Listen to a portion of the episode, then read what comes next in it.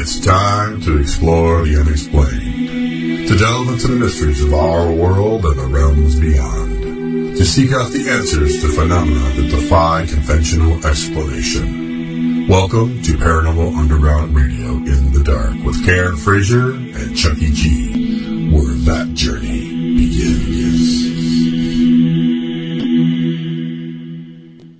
That's right, folks. If you've just gotten on the air and are listening to this wonderful, wonderful network, it's Paranormal Underground Radio in the dark with Karen Frazier and me, Chucky G. Good evening, Miss Karen. Good evening. Can you tell I've had lots of coffee? Like about four or five Have you cups? had? Oh, is that Uh, what's uh, uh, up? uh, uh, that's what's going to go on tonight, folks. Get ready. Get Look at Karen's making it's faces a very, already. it's a very special day. It's a very special day because It's a very special day. It's my soulmate's birthday. Cheryl apparently found out that I am her soulmate on Facebook. Ooh, oh yeah, I tried that. Right? seven different soulmates. But go ahead. Yeah, Anyways. I well, I'm also Patty's soulmate, I guess. So they're gonna have to fight over me. Cool. So Yeah. do we have do we have something for Miss Cheryl's birthday? Do we If have she something? didn't, if she didn't listen to it already. Yeah, you didn't listen to it. Okay. Um, dogs quiet and roll them. The silence begins. Wow. It doesn't want to work. Oh It won't. my god. Yeah, Yeah, it won't drag over. Is it an MP3? Yeah, it's an MP3. Hmm. Folks, we're waiting for the producer to. Uh, Hang on, let me see. I'll drop it in here that's and see okay. if that That's all right. I'm. I'm going to talk and. kill in here. Drag and drop. Oh, I just drag it? Oh, okay. It just I reloaded it and now it's working. You guys ready? Okay, Oh, go okay. Well, there we go. All right, here we There go. we go. Happy birthday to you. Happy birthday to you. Happy birthday, Cheryl Knight. Happy birthday to you. And many more. Yay! Woo! Happy birthday, Cheryl! Sorry, I, I had to use the gas because I didn't have the Happy birthday celebration. Yeah, all right. All right, happy birthday. That's just for you, Cheryl. Yeah, no, you see, I let, I let, I let That's Chuck do the heavy. I let Chuck do the heavy lifting with the singing. Nice, nice. Yeah. There you go, folks. Okay, everybody in chat has to write down "Happy Birthday, Cheryl" Happy right birthday, now. Cheryl. That's good, folks. Happy birthday, Cheryl Knight. Happy birthday to you. So, hey, by the way, before we To get make your birthday the turn out good, I give this present to you. I don't have a present for you. oh, now you're singing. just oh, sure. Now you want to sing. I see how it goes. I got it wound up now, folks. Uh, I want to do some shameless promotion really quick because I know my car went back to the shop today, but still, uh, this, this, there's a place in town here called Keith's Car Care, 78 Stonehill Road, Oswego. So phone number is 630-554-8911. So if you live in Oswego, Naperville, Aurora, in this area, you need to go to these guys.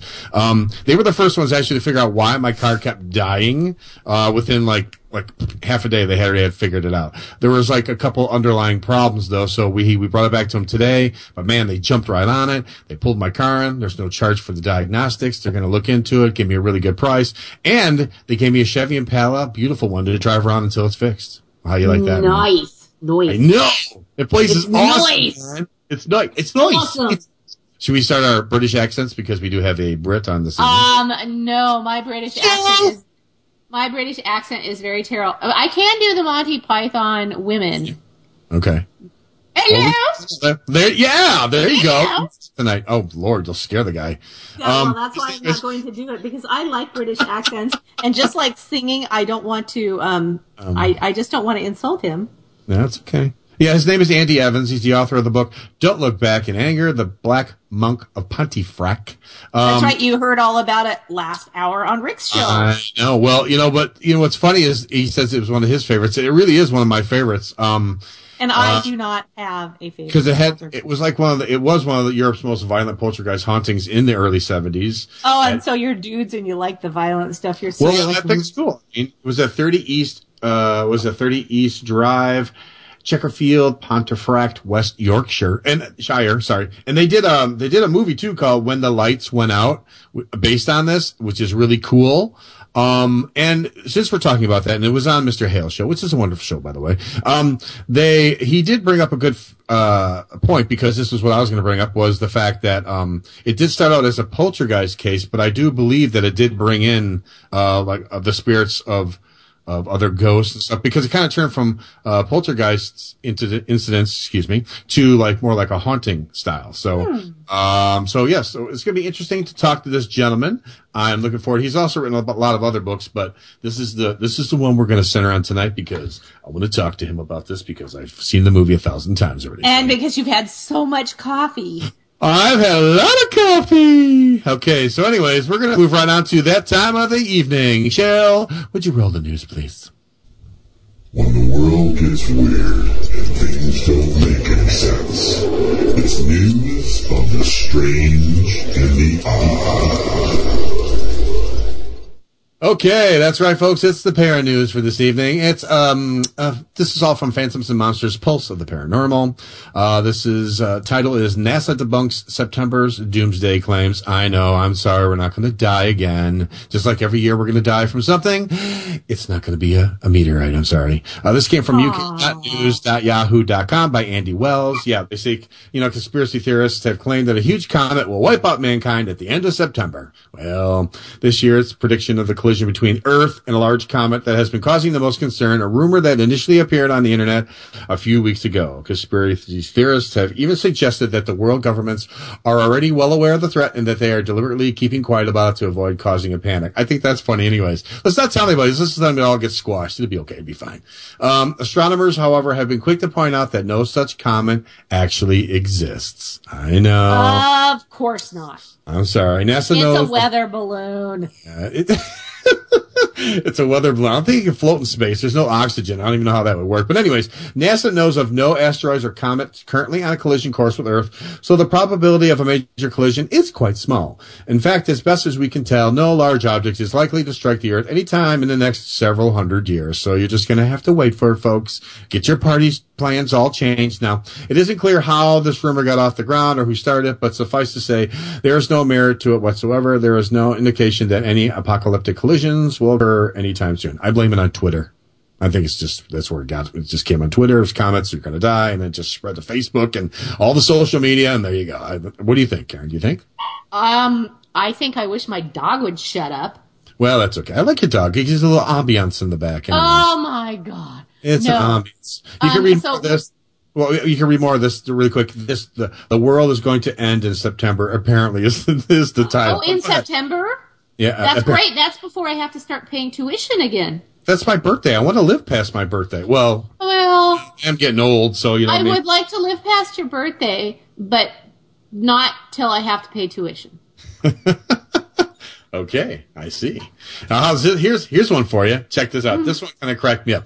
Drug Want hear about it? Here's how it goes. Sorry. Yep, drug dealer used snapping turtle protect drugs. This is off Facebook, actually. Oklahoma Department of Wildlife Conservation game wardens. Okay, so people who don't want their drugs stolen may have a new line of defense: a guarding snapping turtle. That is correct, folks. According to the Oklahoma Department of Wildlife Conservation game wardens, Oklahoma Highway Patrol troopers and Tulsa police officers were attacked by a snapping turtle found in the trunk of a car involved in a hit and run accident.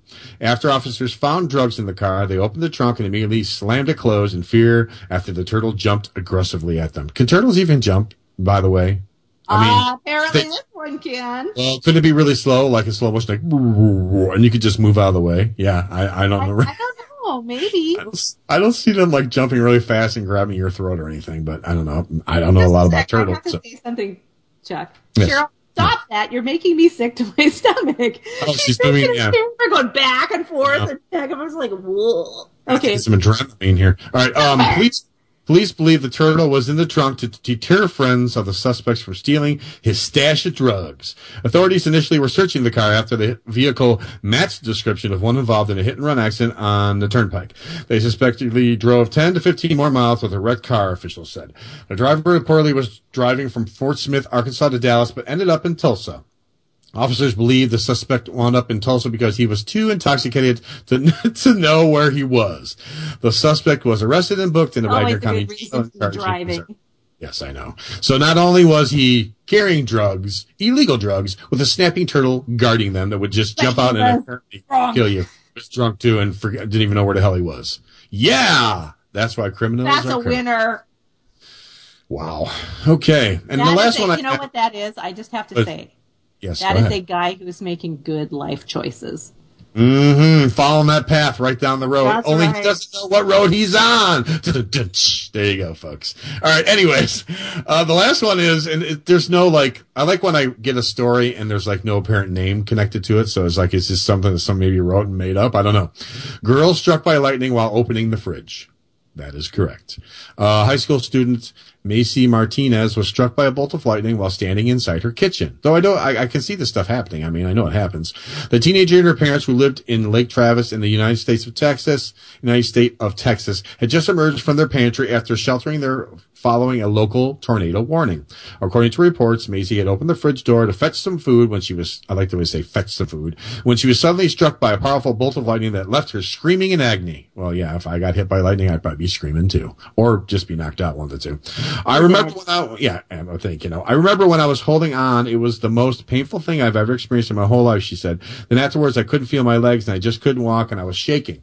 After pulling her clear of the fridge, her parents rushed her to, of course, the hospital. Doctors revealed that she had sustained a wound on her back where the electricity had left her body as well as burns on her arms. It was remarkable that she wasn't killed. According to the neighbors, the lightning had come up from the underneath the house. This is where underneath the house and went up through the roof. All the major kitchen appliances were fried and there were scorch marks everywhere. She says, I feel very lucky, lucky to be sitting doing this interview. Uh, normally I, I'd go outside in the rain, but now it's like, "Uh, I don't think so. There's a storm. I need to stay inside. Her parents have since installed lightning rods and a surge protector in the house in an effort to prevent anything similar from ever happening again. That's a really shocking story. Oh, dude. Oh, You need a drum in this. That- that was Can we- just too easy. A rim Yeah. shot. That's right. We need a rim shot sound we need effect. a. Can we Um, have that? Yes, go ahead. Uh, so you know, my mom used to tell me during lightning storm, storms, she would not let us sit on the toilet. I'm, I'm sorry, what? Yes, she would not let us sit on the toilet because she said it was very likely to come up through the pipes and kill us. And we made fun of her for years. I mean, it's kind of like, you know, the wear clean underwear in case you're in an accident or something. Yeah. Um, you know, my mom had all kinds of things like that. Don't, don't go try on new shoes with holes in your socks. You know, just mom, mom crap. And now that I do because I'm a mom. but so one of them was she would not let us use the toilets. And so we just laughed at that. And then she one year came across this really obscure news story of somebody being killed sitting on the toilet because of a lightning strike. And yeah. really? They're just Yes. Just dropping the kids at the pool and all of a sudden, that's it, huh? Lights Wow. out. That's just awkward. That's really sad and awkward, you know. I mean, I mean, well, I guess it's a, a, a pretty nice place to go. Well, I'm so here's the thing. enjoying. Uh, yes, I'm about ahead. to take a really sordid turn here. Go ahead. Oh, something. Oh yeah, listen to look at Cheryl. wow, what was I that? know she's in a much better mood this Did, evening. that did was breaking break? glass, Cheryl. I heard. was- What's Yeah. going on? I thought What was that? Better than I- I, was breaking glass. It was it was better Wow, than I like nothing. that. We're, I- folks, I was we don't have sound effects. She was afraid of where I was going to go next. I think, and so she thought she'd Mm-hmm. She just- interrupt my train of thought. She just covered you right up, man. Because you're gonna say taking the dump. Wait, Cheryl, I don't Oh, want to. yeah, be, that's what it sounds wanna, like when I go. Cheryl, I don't want to become like Bozo Bob in the morning zoo on K ninety seven point nine. Okay, one more, one more. I. That was really sad. What was that? Boing. What is it? Boing? Boing? No, it, I want a boing that Uh, was I boing. don't- yang, yang. Oh, I don't Yeah, have that. I I'll have to work so. on that. and a People right now- ricochet. Pew! People right now in the chat room are going, uh, I'm sorry, is this a paranormal show? I'm really confused right now. I tuned into that's right. I tuned into Bozo Bob in the morning news or in the morning show. We're wacky and wild Sorry. on the Zoo one hundred seven point five. Well, we are wacky and wild, but this is our time in the beginning of the show when we get to have fun and then we get serious, we get down to business and we're inf- we're informational and we're educational and we're entertaining. The three E's. No, I'm sorry, it's an I and two E's. sorry about that. My uh, alphabet's a little bit off on that. Oh well, I tried. Wow. But anyways, um, and apparently, but no, Carol's been nipping at a little of the caffeine or something too. Maybe too much birthday cake. don't, I Not think sure. it's caffeine for Cheryl over there. I think it's a She's little very perky. Is it birthday cake, Cheryl? Was it The, birthday? the uh, uh, scary the scary thing is that I haven't even had the cake yet. That's the scary. You haven't part. even had the cake. How would you say had like that? I what don't the hell know. is that all I'm about? Did you hear her? What'd you It's have like you- for dinner, Cheryl? It's like you with the chipmump. I How had many, how many glasses of wine? I had no, no alcohol today. I've had none. Oh, What'd you have oh, I, for dinner? I'm sorry, I don't. I had that. like three f- forkfuls of leftover fettuccine, and then it didn't taste good, so then I threw it away. Mm-hmm. Wow, that's quite the birthday dinner. That's quite the spread that Chad put on for your birthday. Oh, birthday. man, Chad- Chad. Chad is not even here. Chad's not he? here tonight. He's You guys he's are crazy. he's, you live crazy. Over he's there. role playing. It's your birthday. You know the funny part about I told he's like, "Oh no, I'll stay home. We'll do something." I'm like, "Well, I got to do the radio show, so just go do your role playing." And then when he gets home here in about 20 minutes, then we're gonna have cake. Mm, oh, Does that mean I have to sit and watch you eat cake? Yes. Oh, I Okay. don't know if I can do that, Cheryl. Okay. Just you know, Turn off the she- wait, webcam. she, she wants to blind you out, blind spot you while she's eating her cake. No, you know what? It's Cheryl's birthday. Just let her eat. You can If she eat wants cake in front of me if you like. Okay. It's okay. I haven't had I haven't had cake in a long, long time. So oh. So are are we are we excited to talk to this gentleman this evening, this Andy Evans? I mean about poltergeist. I mean, is this uh, a subject? of course. Well, you know, you know, you can be honest and stuff. There I mean, are many subject most subjects that we have on this show interest me. Okay. Right. Every Okay. once in a while we have a stinker, but I act interested so nobody knows. a stinker is that what you call him? I'm sorry, that guy. that wah, wah, wah. It just was a stinker. I'm really sorry about that. And tonight you'll be enjoying the lovely sound of dogs barking through the whole show. Just you know. That's be- you know why? It's because Tanner is home and Mickey is terrified of Tanner for no particular reason. So every time Tanner moves, Mickey loses his shit. Tanner, if you can hear me, stop moving. Just stop hold still. Be Just hold still, boy. Till uh, you know that's the show's over. Another hour, hour and a half, somewhere in there. Hey, I have been. Uh, he just came home yesterday afternoon, and I am in mommy heaven. I have been feeding him and helping him decorate his apartment, and I got to get it all in, man. This is his last summer at home, so I got to get it all in. Well, that's good. That's what moms are. Moms are there to help their their kids. I mean, that's what it's all about. Oh, I wasn't complaining. I'm in. Are you kidding me? No, I'm that's not- no, that's what I said. No, that's what I say. It's you're in heaven right now. It's awesome. I am. I mean, it's, you know, basically what I want to do. Okay. So basically, when he gets out of the car, all I want to do, because I was supposed to go, I did I already talk about this on the air or did I talk about it before the show that I was supposed to go pick him up yesterday? Cheryl, are you doing more sound effects? That's okay. She's doing sound effects. Just keep talking. Just, yeah, just ignore sound effects, folks. It's Yeah, Cheryl. okay. She's, Go we ahead. don't know what she got into. We think she's it's her excited. birthday. She's lost She's excited it. about Kate. Okay, Um, go- but anyway, so uh, Jim, I so I was supposed to go pick him up, Mm-hmm. and at the time I was supposed to leave the house to be there in time to get him checked out of the dorm so that we didn't get an eighty dollar fine. Okay. I was laying on my bathroom floor throwing up. So Jim had to go get him. So I had to wait like seven more hours to see him. And so he got home and I mean, inside I'm like, oh my God, my baby's home. Ah, you know, want to go running out the house screaming. and I, instead I'm sitting there on the porch and he gets out and says, oh, hi honey, welcome home. Folks, I'm in trouble. nice to see you. Tonight's Chuck and the two crazy ladies. Yahoo! We have one over here that's just all hyped up about her son. The other one here is doing sound effects from I don't know where she's getting them from, but it's just She's uh, excited about birthday cake. oh. I mean, my- cake is worth getting excited about. Cake is delicious. If it didn't make me really, really sick, I would Yeah. eat it all the time. Well, there you go. Well, you could eat it and you could just go there'd be another sound No, effect. you know, I could eat the gluten-free cake, but let me tell you about gluten-free baked goods. Sure, they tell me. are crap. They are tasteless. They're terrible. I hate them. That's the whole idea of gluten, right? That's what gives it the, the fi- I'm sorry. Crickets. Really? Oh, dang, crickets. Cheryl, Come here. crickets? I got. Hang on. Hang on. I got one in my room. Hang on. Get, ah, stupid bugs. Get out. Shoot. There we go. Go I ahead. don't know, but apparently my dogs heard it through, through the headphones and thought it was a whistle because they're all standing here looking at me now like, what? Ears all propped up, going, "What's going on?" Did you want something? Did you want something, mother? Oh my gosh, folks. Well, you know, trust me. After break, we will get back into the paranormal. Yes. So Cheryl, I did eat a delicious birthday dinner on your behalf this evening. Oh my God, what was it? I made um, little lamb rib chops. I marinated them in, in garlic and vinegar and, and mustard and rosemary. So I cooked those, and then we had asparagus with garlic scapes. I'm jealous. Wow. She had this big fancy. She had what? Four, four, four. I can't even say it. four Four forkfuls forkfuls. of fettuccine. Uh, you had a If gross that. fettuccine, and then she threw it away. Yeah, it was and I had, leftovers. and I had, and I Yeah. had pizza, frozen pizza. Sorry, that's all I could cook up. Man, no, look, Karen's giving me the face. I'm sorry, man. I had to No. have pizza. My child lives on frozen pizza. Yeah, I used to say I don't really care for frozen pizza, but I was, uh, you know, I was in a hurry because I had like chicken and beans and everything good for lunch. But I'm like, I'm in a hurry, so I'm just gonna, you know, because I was running around all day trying to fix my stupid car. You, you know what you need to do? You Mm, need what? to get you some of those lean cuisines, and then you can just nuke them up in the microwave. Yeah, but isn't that bad for you though? Aren't Oh, they, they're like, terrible for you. They're well, then why are you making me eat them? pizza. Well, it's better than lean cuisine full of sodium. What do you think what- frozen pizza has? It has it has lots of good stuff Where. It has cheese. It's a good dairy product. It has yeah, sausage. I can't eat good.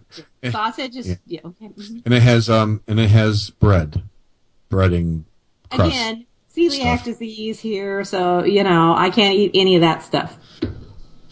I'm sorry. And then I had lots of coffee. but but I make delicious food, so it doesn't matter. You're I know. fired. Wh- Yeah, You're fired.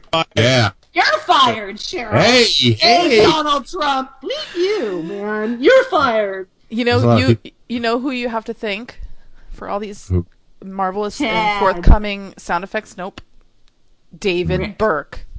David Burke, is he putting him in the chat room? No, he's skyping me them. David Burke, Oh I'm my! gonna, I'm gonna. Inside man. How dare you, sir? This is our show. What are you doing? How dare you, sir? See, there you go. You sound kind of British there. We'll have to ask Andy if that sounded British. It didn't. I know it sounded kind You of You know, here's the thing. I'm a great writer. Mm-hmm. Um, and I'm a talented musician as far as like piano and flute and, and um, I was going to say banjo, but that's not it. Uh, the mandolin Banjo. And the drums. I don't know. But, but I, I am not so good Mm-hmm. at anything involving my voice. Come on. I do I do not sing. I do not do accents. Hello, cheerio. Hello. It ma- Oh it's amazing. my lord! Wow, that's creepy. Do it again. Hello. Hello. Cheerio. Yeah, he's not. Gonna, he's not going to come on the show now because he thinks we're insulting him. Probably. Oh, that's Way to what go, I, gang. I was trying to Way say. to I go. only do the Monty Python um, Right. men being women voices, which I know that British women don't actually sound like that. I dig a good British accent, um, you know, because I I have the total American um, like newscaster accent. I I sound like everybody else We're just For silly sure. Americans trying to do bad. for sure. For, for sure. For sure. Hey, I just got kicked out of the chat room. Did you? Oh, you got pulled. Oh, ah. It's Trying to tell you except for this something. oh, I love this. is going to be an interesting show, folks. I'm telling you. and Dogs are there's going going to be dogs barking all the way through. Yeah, so sound effects. This is going to be absolutely fascinating. David says he is enabling. Yes, we could call it that. Yes. Um, Yes, I think we should go to break to because we're going to have to slap Cheryl silly to get her to come around because she, uh, you know, usually Cheryl is like worried about what we're going to do and say, and tonight Mm-hmm. she's the wild card. I know. and She's in control of the buttons. That's what the problem is. We can't stop her. That's her. right. I know. Well, hopefully she will realize that we need to be kind and polite to our guests. Yes, we will. We'll, we'll, we'll pull Well, together. excuse me. I'm sorry. It was, Was the that like pizza. was, what was that one? Was that like? I'm sorry. No, no, it was. It was this. No, it wasn't even a sound effect. It was me. I'm sorry. It was the pizza. ca- I'm telling it's you, it's called, the sausage. It's called pooper. It sounds See? like it sounds like fart in the bathtub. Yeah. Do do it again, Cheryl. Do it one more time. Can you do it? Here we go. Oh, excuse me. I'm so sorry. I am so so sorry. It's okay. I had I. I have to tell you, I have never been more proud to be on this show than I am right now. There you go, folks. We know how to roll here. I am, I am, my, my chest is puffed out with pride. Oh, Uh, no, that's no, that's not boobs. puffed up. Those are just boobs, yeah. Those are just my boobs. Just All right, boob. so let's let's go to break before this gets even more out of hand. Okay. Shut up, You can, you can tranquilize the dogs while we're on break. I'm gonna go over there. I don't know. I, I I can't engage in acts of animal cruelty, but Oh, we can put I this- wonder if I could give them a Benadryl or something. Yeah, put a little Benadryl in their little thing. Go, here's some water, doggies. And then they go, and that's it. It's done. There you go. Oh well. Anyway, um, so let's go to break. Okay, we're going to go to break. I, I'm not sure what happened, but the wheels have come off. Well, look, there's Chad. He's carrying a pizza or something. Thanks for coming home It's on Cheryl's a. I birthday. I wish it was Chad. pizza. It's role playing books. He's coming home on Cheryl's birthday. Way to way to celebrate, Chad. He just waved you off anyway, so. All right, go ahead. Bring us to break. All right, we'll go to break. So stick around. You're listening to Paranormal Underground Radio in the dark here on the Hazy Radio Network. We'll be right back, and I promise that we'll have things under control. I can't Hopefully, promise that. We'll try to have things under control. Okay. Hey everyone, it's Karen Frazier from Paranormal Underground Radio. I'm here to tell you about my latest book, Pioneer Spirits Investigating the Haunted Lewis County Historical Museum. In the book, I got together with Patty Valdez, South Sound Paranormal Research. SSPR has actually interacted with the ghosts at the Lewis County Historical Museum for more than seven years, and the experiences that I've had there as a volunteer and paranormal investigator have been significant. So I'm excited to share the story of the ghosts there with you. I hope you'll pick up a copy of Pioneer Spirits so that you too can know what it's like to encounter one of Washington State's most active haunts. This book is available on Amazon.com or you can visit my website at authorkarenfrazier.com.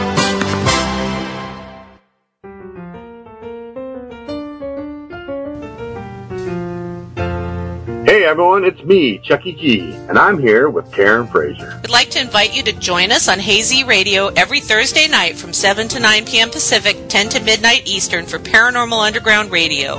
In the Dark with Karen Frazier and Chucky G. We'll be exploring the paranormal and featuring the latest in spiritual and metaphysical topics, as well as interviewing intriguing guests. So please join us every Thursday night at 7 p.m. Pacific, 10 p.m. Eastern for two hours of exciting paranormal radio on hazyradio.com. Are you looking for a show that puts the paranormal in a different light? A show that shoots straight from the hip? A show where the knowledge of paranormal is number one? Then join Rick Hale, former co-host of Paranormal Underground Radio, for his new show, Common Sense Paranormal, where paranormal straight talk is what it's all about. Every Thursday night from 9 to 10 Eastern, right here on the Hazy Radio Network. Where do you want to go to lunch? I'm having a stroke. Did you hear what I said? I'm having a stroke. Why aren't you answering me? I'm having a stroke. When someone is having a stroke, they may not be able to say it with words, but their body language will tell you loud and clear. Look for FAST, F, face drooping, A, arm weakness, S, speech difficulty, T, time to call 911 immediately. Know the sudden signs. Spot a stroke fast. Visit strokeassociation.org. Brought to you by the American Stroke Association and the Ad Council.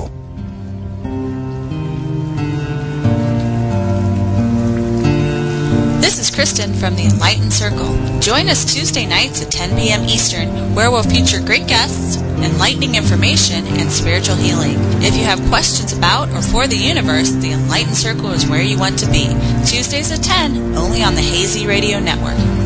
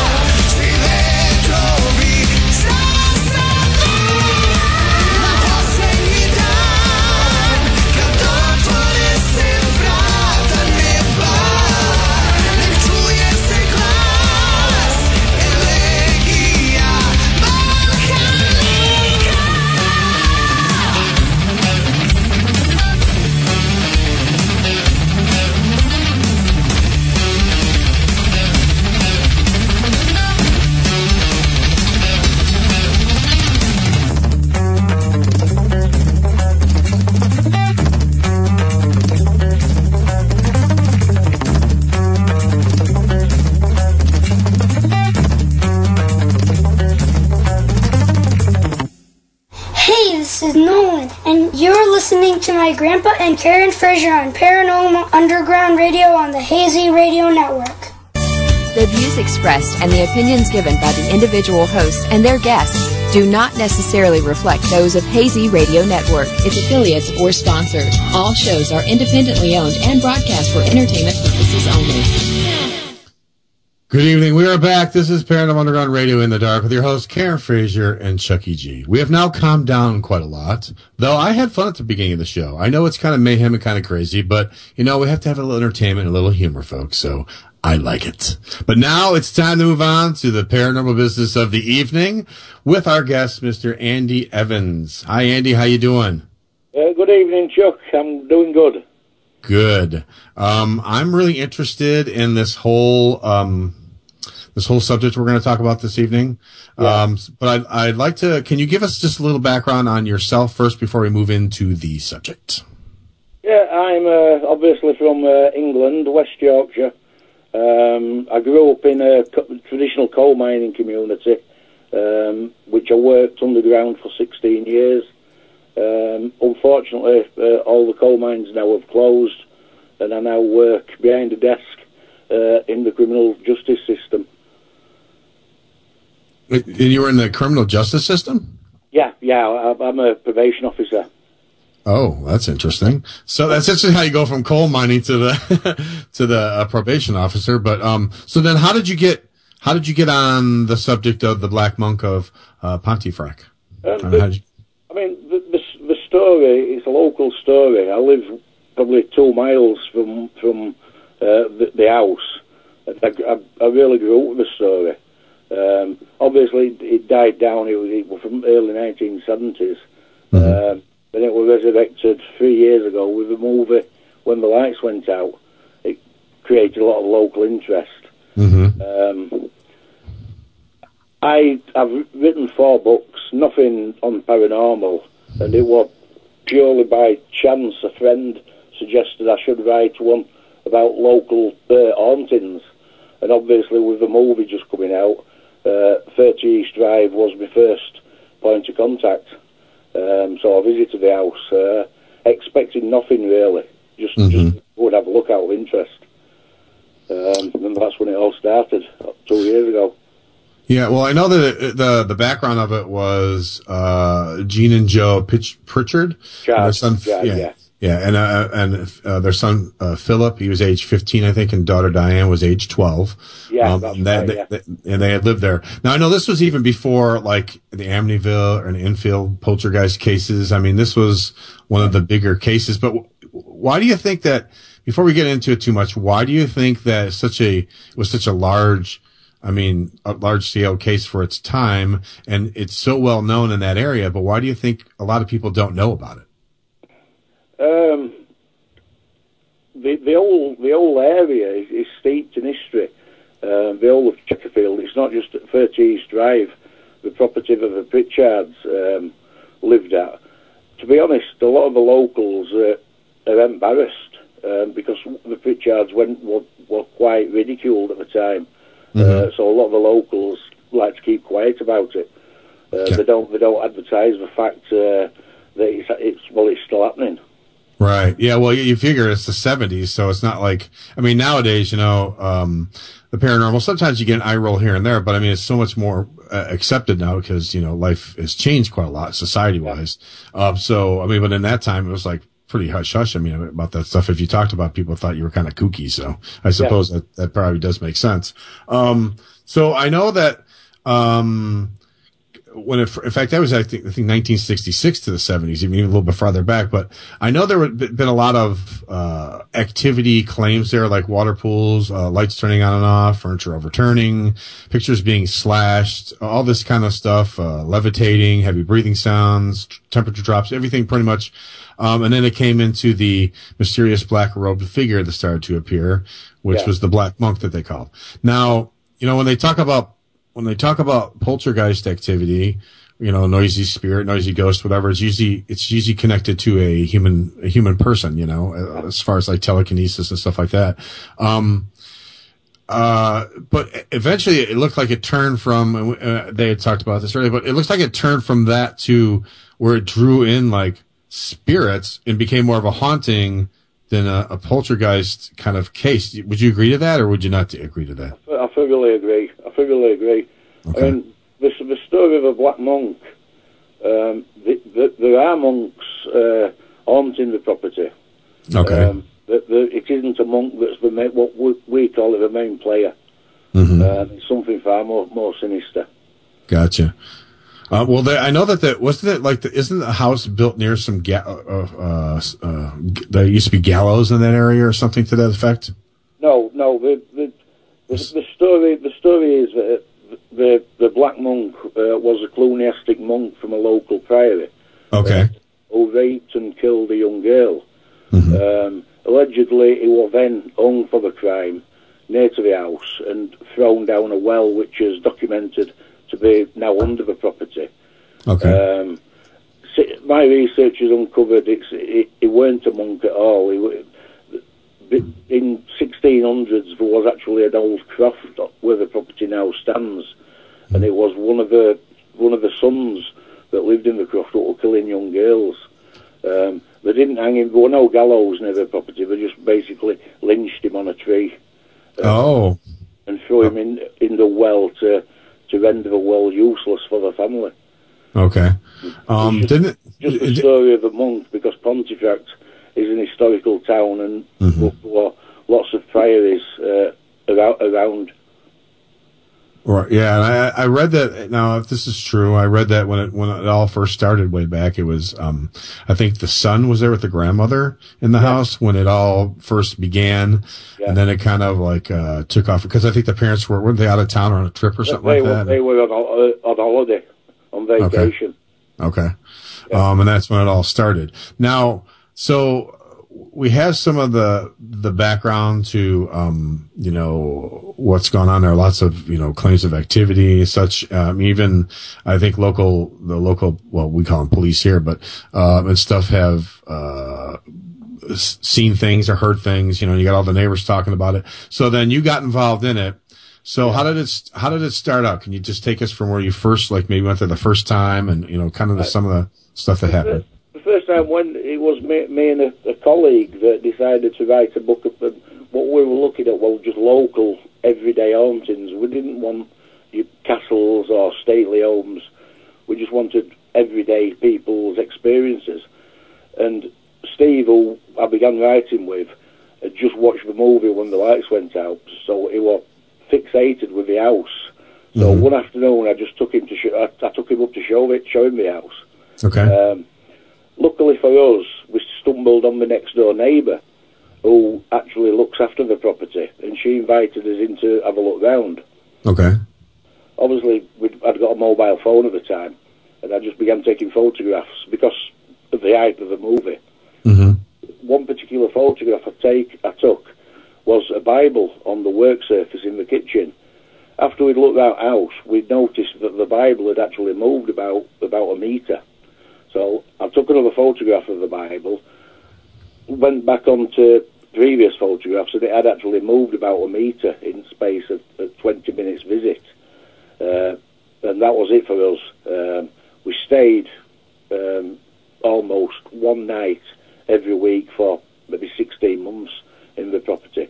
Because the property is now empty. Nobody, nobody lives in the property. Okay. But it's still active? It's very active. Very active. Which is really interesting because what that tells you is that that while it may have started out as the psychokinesis poltergeist phenomena, if there's no person there driving that now, it's something else. Yeah, yeah. It's um, there's there's quite a lot after the movie. There was quite a lot of people going in the house. The film producer Bil Bungay uh, purchased the house from Jean Pritchard just after the movie was released, and he allows people uh, to go in to have a look round. And I think basically whatever it is, it just feeds on the people that are going in the house. Now, do, do you have it like when you go, like when you go in, do you just go in just like, I'm going to say naked, but you know, like versus bringing in a, like a paranormal team with equipment or have you done that also or? We've done that also. What I did when I first started going in the house, I was just basically armed with a mobile telephone, uh, a cell phone, and uh, a digital camera. Um, each visit, I needed more proof of it, so in the end, I ended up purchasing quite a lot of uh, scientific equipment. Okay. Um, And have you, and what kind of, I mean, uh, or besides, uh, what kind of st- stuff did you like pick up on? Did you get like EVPs, audio? Yeah, I mean, the first ones we, we started picking up, we were just using mobile phones uh, for rec- for recording, uh, cell phones for recording. Okay. And when when I'd come back and listened listened through the material, we were picking voices. The, the voices were joining in with our conversations, even though we were just two of us in the house. There'd be four people having a conversation about the same thing. Okay. Um, what we started getting then, we we're getting lots of stuff, lots of bangings and footsteps running up and down staircases and, and what have you. Um, photographs when we've played them back, there'd be dark shadows of, of people uh, when there were nobody else in that room. We were using motion detectors. Um, so much so we had to stop using them because they would they were just constantly going off. Uh, not just going off, they'd be turning round and everything. Oh, that's cool. Um, did um, now I know that going back to the story a bit. Um, the activity was going on for a while, and then it, and then when the parents came back from their trip abroad or whatever, uh, it it kind of like just chilled for a couple of years. Is that true? It, it, it co- continued for about three months. Um, then it, it, it returned around about 1974, about six years later, and it, it spanned again about three months. Uh, then it then it, it died away died away somewhat. Um, I have been informed uh, by people that know Jean Pritchard that it never entirely went away. She just learned to live with it. Really? Yeah. So- yeah. What's interesting when you when you visit the house, um, there's internal locks downstairs on the interior, and I've been told that Jane Pritchard locked the living room away. She didn't. She didn't go in in the living room at all. She lived. She lived in the kitchen area. Hmm. And when, when when you guys were there, did you ever? I mean, did you actually see the Black Monk? Did you actually We physically? actually, we actually took one photograph uh, uh, on the staircase, and we set, we sent it off to a. I- I'll not mention names, but a priest. That it was a film called The Rite. Anthony Hopkins played a Catholic exorcist priest in the Vatican, and the film was about a young American priest that visited the Vatican, and we actually we actually found the priest and sent him the photograph, and he demanded a full Catholic exorcism. Um, unfortunately, Pardon? Really? So so did they did they go in and do an exorcism there, or? No, because it, obviously we, the house doesn't belong to us. He said the house dem- should demand the full Catholic exorcism, and in his eyes, people shouldn't be entering the property.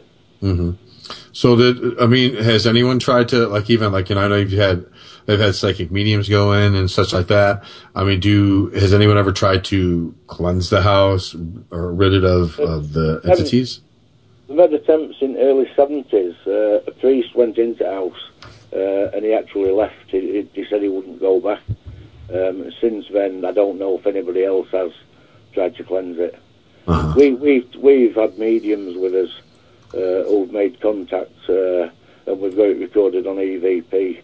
Um, and it is quite, when confronted, it, it is quite hostile. Hmm.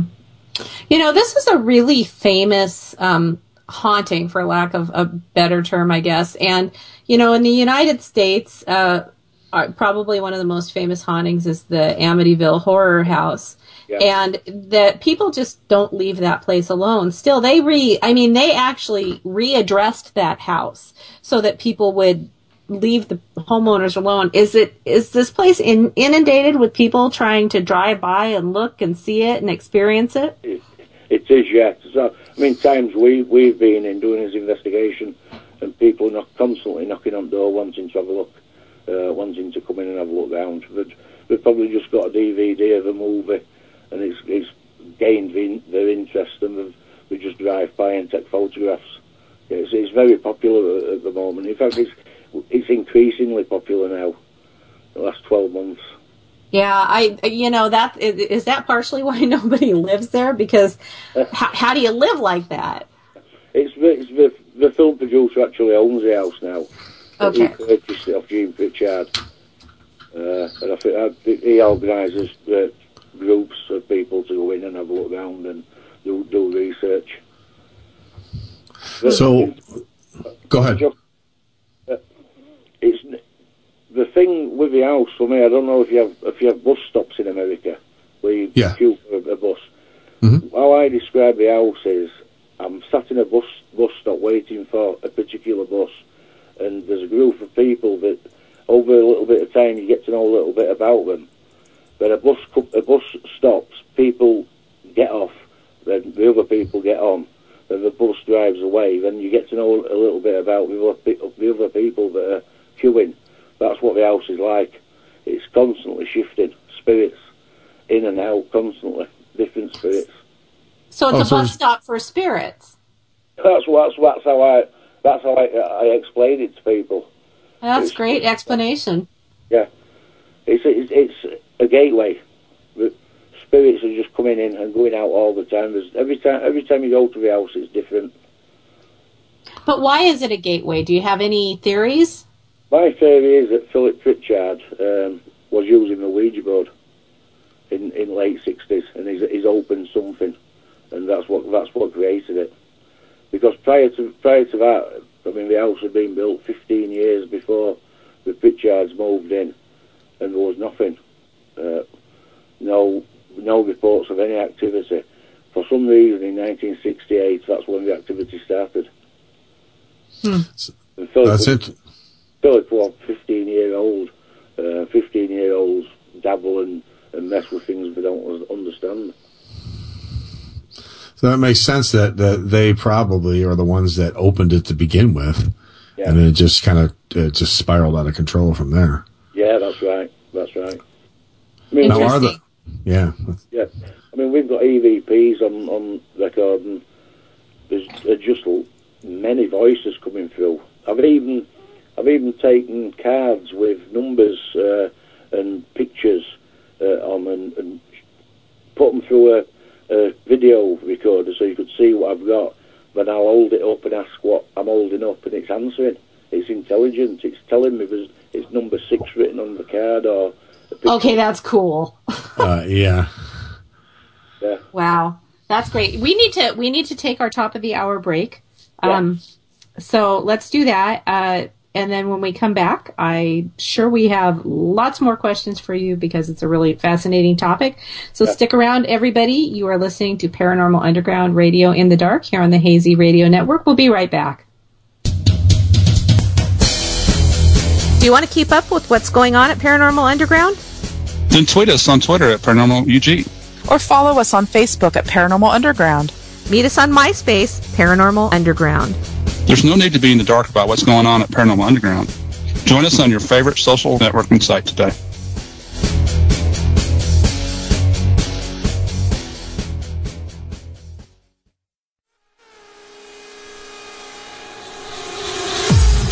Hey, Doug, what you doing? I'm celebrating the new time slot for Periscope Uncensored. That's right. We're moving to 9-8 Central starting April 3rd. Yep, and with a party this big, we have to invite all of the Hazy Radio listeners. Uh, what was that? Oh god, I think I partied a little too hard. Oh, Doug. Catch Periscope Uncensored Friday nights at 9, 8 Central. Only on the Hazy Radio Network. You are a waste. A loser. Everyone hates you. Why don't you just stay in your car and keep driving? I'm serious. Drive until you run out of gas, then get out of your car and walk until you find someone who doesn't think you're dumber than bricks. Could take a while, but at least all that walking might burn a couple of calories. You may not witness bullying like this every day. Your kids do. They want to help, but they don't know how. Visit stopbullying.gov to learn safe, simple ways your child can help stop bullying. Be more than a bystander at stopbullying.gov. A message from the Hey. Hazy Radio listeners. Do you like animated movies and TV shows? Do you ever wonder just what goes into making the magic that appears on your screen? Join Doug Engler and Brandon Aarons every Sunday night for Animazing Radio. Animazing will feature everything in the animation arena, from voice actors and actresses to illustrators, producers, and more. Only on Animazing Radio will you find the very best in animation from around the world. Catch Animazing Radio every Sunday night at 8 p.m. Eastern, only on the Hazy Radio Network.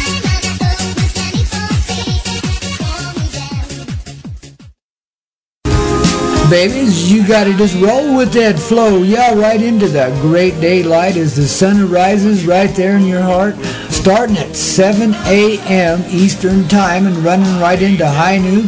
You've got the Coyote Medicine Show in the mornings with your host, Grandpa Peter Coyote, helping you take flight right into the heart, baby. That's right. You gotta know, you gotta get in the flow. The Coyote Medicine Show, only on the Hazy Radio Network. It starts with an itch and a tingle, and then it builds and expands. And suddenly, all at once, my legs won't let me stand. I scratch till my fingers go numb, but my skin never bleeds.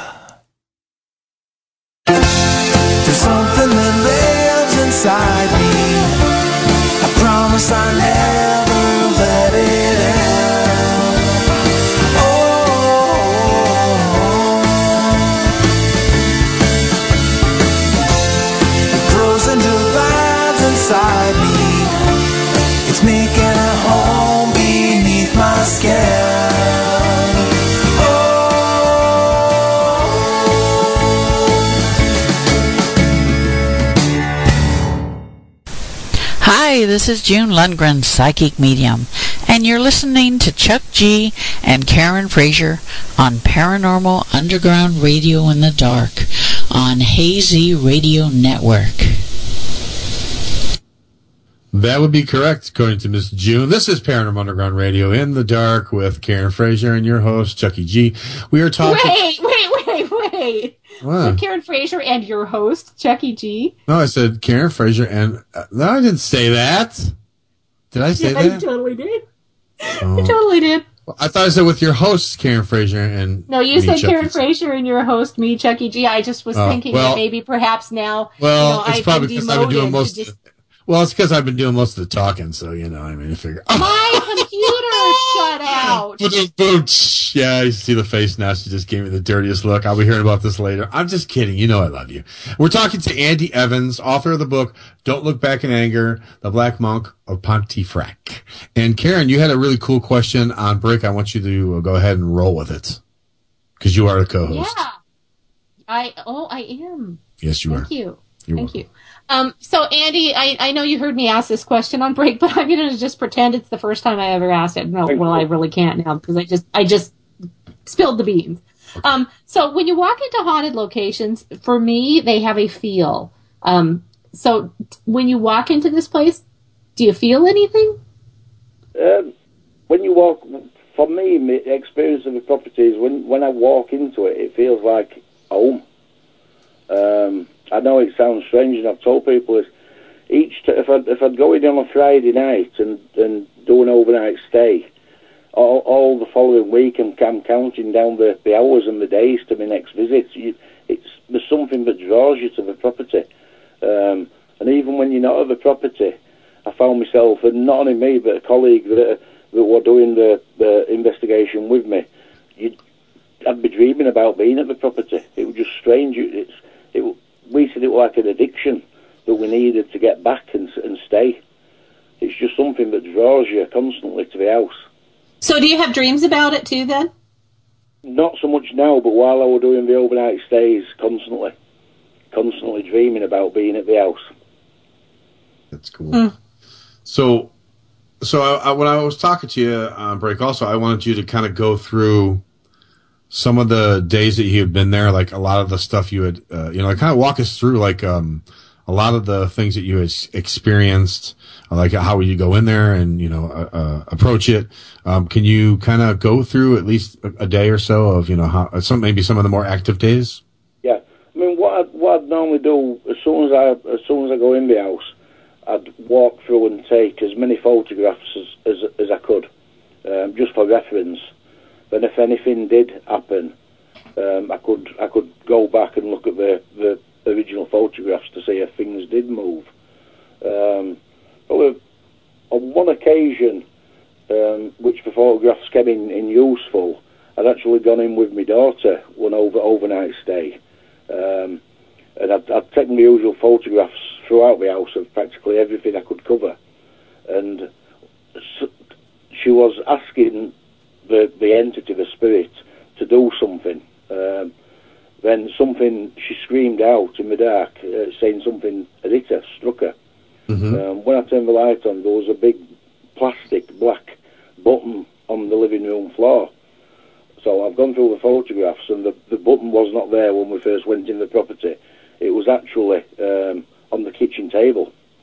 Now to now to strike my daughter, the button would have had to pass through a glass door, uh, which was closed at the time, and there was no damage to the glass.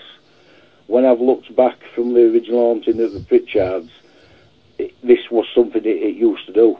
It used to it used to pull eggs from the, fri- the refrigerator while the fridge was while, while the door was closed and smash them on the on the kitchen floor.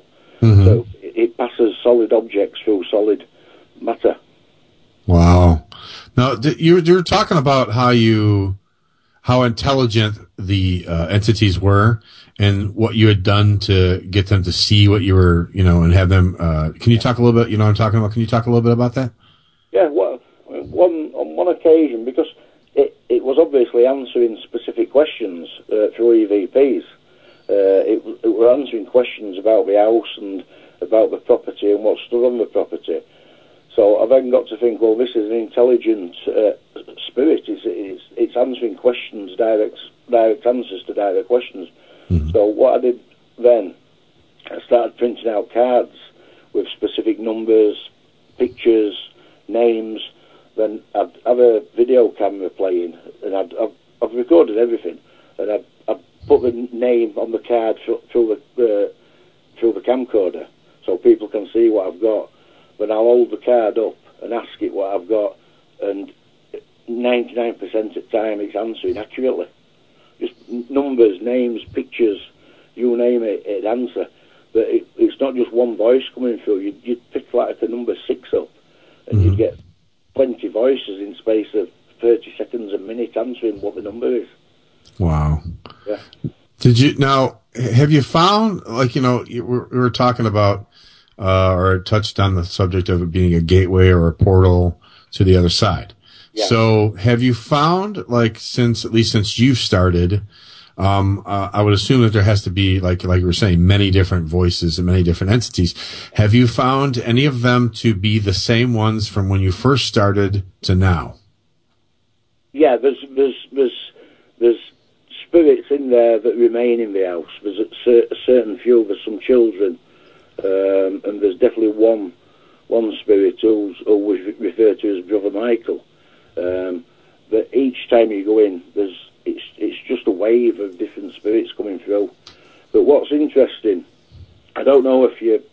I always refer to it we do a lot of angling, fishing in England, and we've got one particular predator in the water, a, a pike. I don't know if you have them in America. Mm-hmm. Yes. Yes. What I, how I describe it is just imagine that you're fishing and you get you're catching lots of small fish. Um, then all of a sudden you you get nothing, and that's because a pike has come into into the area, and nothing else will come through, and that's what East Drive is. There's something in East Drive that we call it the main player. When that comes through, no, you, you don't get anything. The house just goes flat. Really? So it's like one one you're saying so you're saying like one powerful entity will step into the area and That's kind of right. just push off all the rest. Yeah, and you can usually you can usually tell when that's coming through because you start getting smells, aromas, excrement, urine. I don't know if you we use the phrase "wet dog." The smell of a wet dog is really strong. Huh. That, usually, that usually comes through for about half an hour, then it just disappears. Well, I thought I'd read something about um and, and, and I could be wrong because I, I'm looking at my notes. I just couldn't find it because I remember it. But something like uh, there was an entity. Was it named Fred? Something like that. Fred. Yeah, that's Yes. what that's what the family called. Uh, the, the first name that they picked up for him in early, late sixties was Mister Nobody. Uh, then Mister Nobody uh, turned into Fred. Um, the only historical record I can get f- for any Fred being related to Pontefract was uh, a Frederick, and its Italian name. It was Ung at, uh, at York. Um, Ung beheaded and quartered at York, but he did live, live in Pontefract. So whether Fred and Frederick are the same same thing, I don't know. But it's it is a connection to Pontefract. Um, but we the, the the main the main spirit that's always in the house is the the, the named him Michael, uh, Father Michael, because he was allegedly a monk. We've got him on EVP saying his not actually. He's actually brother Michael, but he doesn't relate to being a, a man of the clergy. He's, he's a sibling, meaning brother meaning sibling. And he, he's Michael is always in, in the house. Mm-hmm. Spirit of Michael is always there. Now, have you guys tested? Like, I know you you, you bring in like equipment, and uh, have you have you tried testing using like a Ouija board or? No, I, I wouldn't use a Ouija board in my property. Okay, Uh, and, and what? Why would that be? I think it's too dangerous. I think Yeah. dangerous. I think how I've told people what the house is, people go in and the, maybe they're thrill seekers or they just want to experience the house. But how I describe the house now is a dormant volcano, and people peek over the edge and look into the crater. That someday that volcano is going to blow, definitely. Gotcha. Feel the tension rising. So, you, so you're saying that the by by not using the Ouija board, it's keeping it more subdued s- somewhat, but um, would that be a correct statement or? It would, but you trouble with, for me using a Ouija, Ouija board, I think in the house would be quite dangerous. Uh-huh. Well, how, It's, it's, it's so active as the house. but don't you feel like you know if you're going for like you know if you're trying to you know if you're using electronic equipment, you know like EVPs and such like that, do you th- do you not think that that's is dangerous or? or Um, what or you we don't have think- found, what we have found is, is is respect is a key key part yes. in the house. With respect, I've, I've taken people in the house who, who've gone in with a with a religious uh, view, Mm-hmm. and the atmosphere in the house is completely different. It's volatile, it's hostile. The responses you get in on EVPs are very aggressive. Take people in that show respect. Mm-hmm. It's mirrored. Behaviour breeds behaviour, I think, even in, within the spirit realm. Mm-hmm. Yeah. And you you said by when you bring in someone that's religious, it kind of like turns the waters, so to speak. Definitely. Okay. Definitely. Uh, Now, without what- doubt. Uh, and from my own experience, people have taken in with the religious points of view and religious uh, opinions in the house, they usually bad things have happened to them. Mm-hmm. Uh, Now- from the house. Really? Now, has anything ever happened um, personally to you? I mean, you know, like on a physical uh, level? The, the worst really thing it did to me, I'd set a load of motion detectors upstairs one night and they were constantly just being triggered, and not only being triggered when I went upstairs, they were being turned round. It was almost as if whatever it was was trying to turn them away with, to avoid detection. Um, and it got to about half past eleven uh, one evening, and the motion detectors, audible, very loud, were just constantly being triggered upstairs. So I, I ran upstairs foolishly on my own uh, to try and turn them off because next door she'd got grandchildren, and uh, I can just describe it as something purely black. I've never seen anything as even when I was a coal miner. I mean, I, I know I know total darkness, and that's the only thing I can describe it with total darkness. Started descending downstairs towards me rapidly. Uh, it was just pure instinct uh, from my coal mining days. It was like as though a roof were collapsing, and I just curled up in a fetal position to save myself. Luckily, my friend who was with me at the time pulled me off the stairs. But it was just something huge and totally black that came downstairs towards me, as though it was stopping me going upstairs. Now, I, I have a question in, from chat from Cali Girl. Uh, she wanted to know: uh, Did is it all religions? Like when you brought someone in religious, was it is it any religion or just certain ones? Or The the main person that were coming in the house with me, that it was very hostile towards, uh, had Catholic views. Okay. He wanted exorcism performing, and uh, he was speaking to, to priests and and what have you, uh, and he he just received total negativity in the property. The EVPs, whenever it, was in, are very aggressive, hostile towards him. Okay. Um, there was also a question from uh, Bob, uh, my buddy Bob. Uh, you see, he said, "What do you do? Do you do anything for spiritual protection while you're in the house, like prayers, crystals, anything like that, or like before you go in and stuff?" Or I, I, I usually I usually cover myself with a prayer, uh, and when we leave, we always bid it farewell and, and say another prayer. okay, Um, create, uh, the early days I used to take crystals in with me. Mm-hmm. Protection. Uh, I don't know if those worked. I haven't. Oh, touch wood. I I haven't fetched anything back with me. I was just going to ask you that question if anything's kind of came went home with you. The only thing, the worst things, the worst thing that happened in the early days, I decided to upgrade to a, um, a, a smart television, you know, the Wi-Fi televisions and, and what have you. And it, I, I bought this new up-to-date television. Uh, it blew up within three or four days in the house. I replaced it with another replacement. That blew up within a week. Uh, within six weeks, I had five replacement televisions. I don't know if I, I had the electrics checked in the house and the electrics were fine. Lord. I don't know if that had any bearing, but that's what I've, we were first going in the house. Well, I hope you had lots of money because that's a lot of t- that's a lot of TVs, man, to go Oh, just through. get replacements because uh, I'm taking them back to the store. Saying, I don't know what's going on. I think uh, a ghost broke it, so you need to give me another one. Yeah, and they look at you like you're crazy. Um, but that's cool. Um, now we, we we touched on mediums and such. Um, what what kind of experience did you have when bringing in a medium or a psychic, however you want to verbiage it? Whenever Um, we've taken, we've used used two mediums, uh, just kept with the same two. Whenever we've taken the mediums in, we've had fantastic responses. Uh, one, one of the mediums, Mandy Carr, she held a conversation for about three quarters of an hour with what he refers to himself as Brother Michael. Um, a a good three quarters of an hour until the batteries uh, drained on the recording equipment. Um, total specific answers, uh, details, uh, details about the child murders. It's saying it weren't just one child, um, were seven, uh, seven, eight children killed, and seven of those were sexual uh, for sexual purposes. really? Yeah. Now, now, uh, I know, now I know a lot of things were moving through the house. You know, we have the poltergeist activity.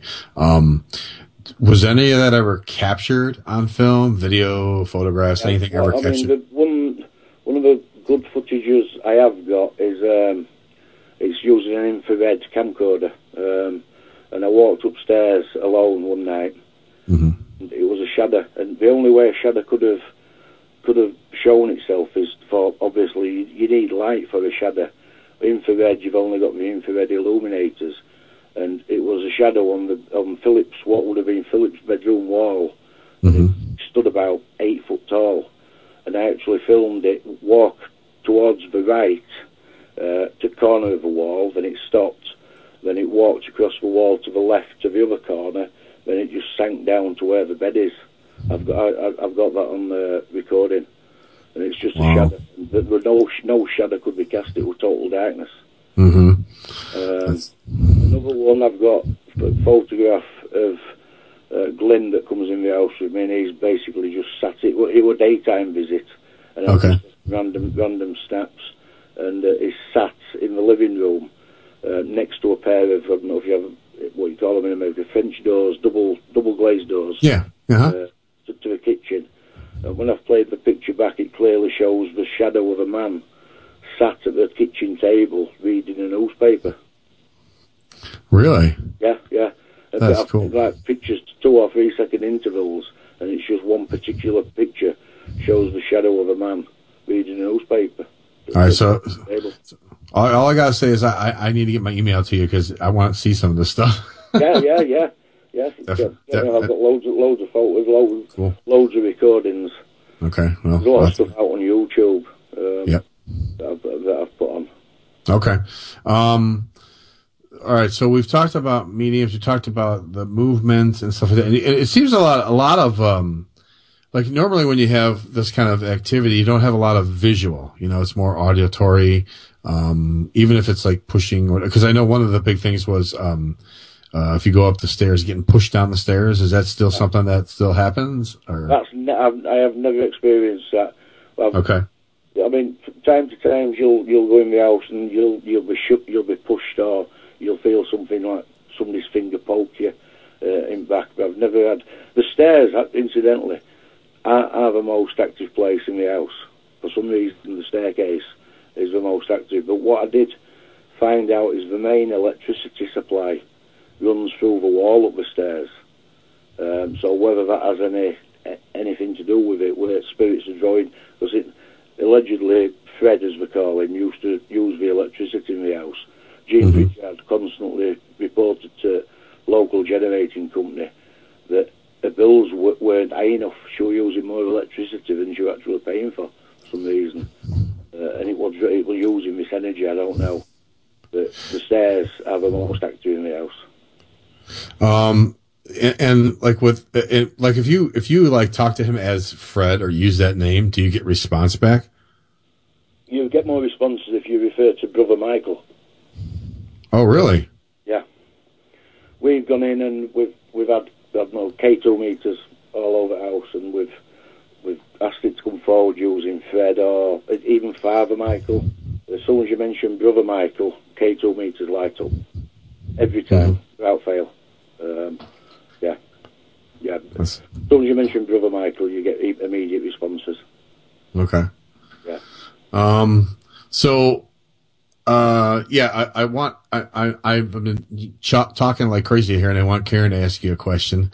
Um, Karen's having very, very severe I audio know. issues. Yeah, but I, I don't want to hog too much, but I, Well, Yeah. you're not. No, you're not hoggy. I haven't been able to hear anything, and so I fe- I'm afraid if I ask anything, it's going to be something that's been asked or answered because um, my audio has been so bad. Um, but I, I, so the house, it's a house, right? And it sits on land. Is there like um, rock deposits like limestone or quartz, or is there water nearby? Are there things like uh, like that around the house that might be contributing to or amplifying this activity?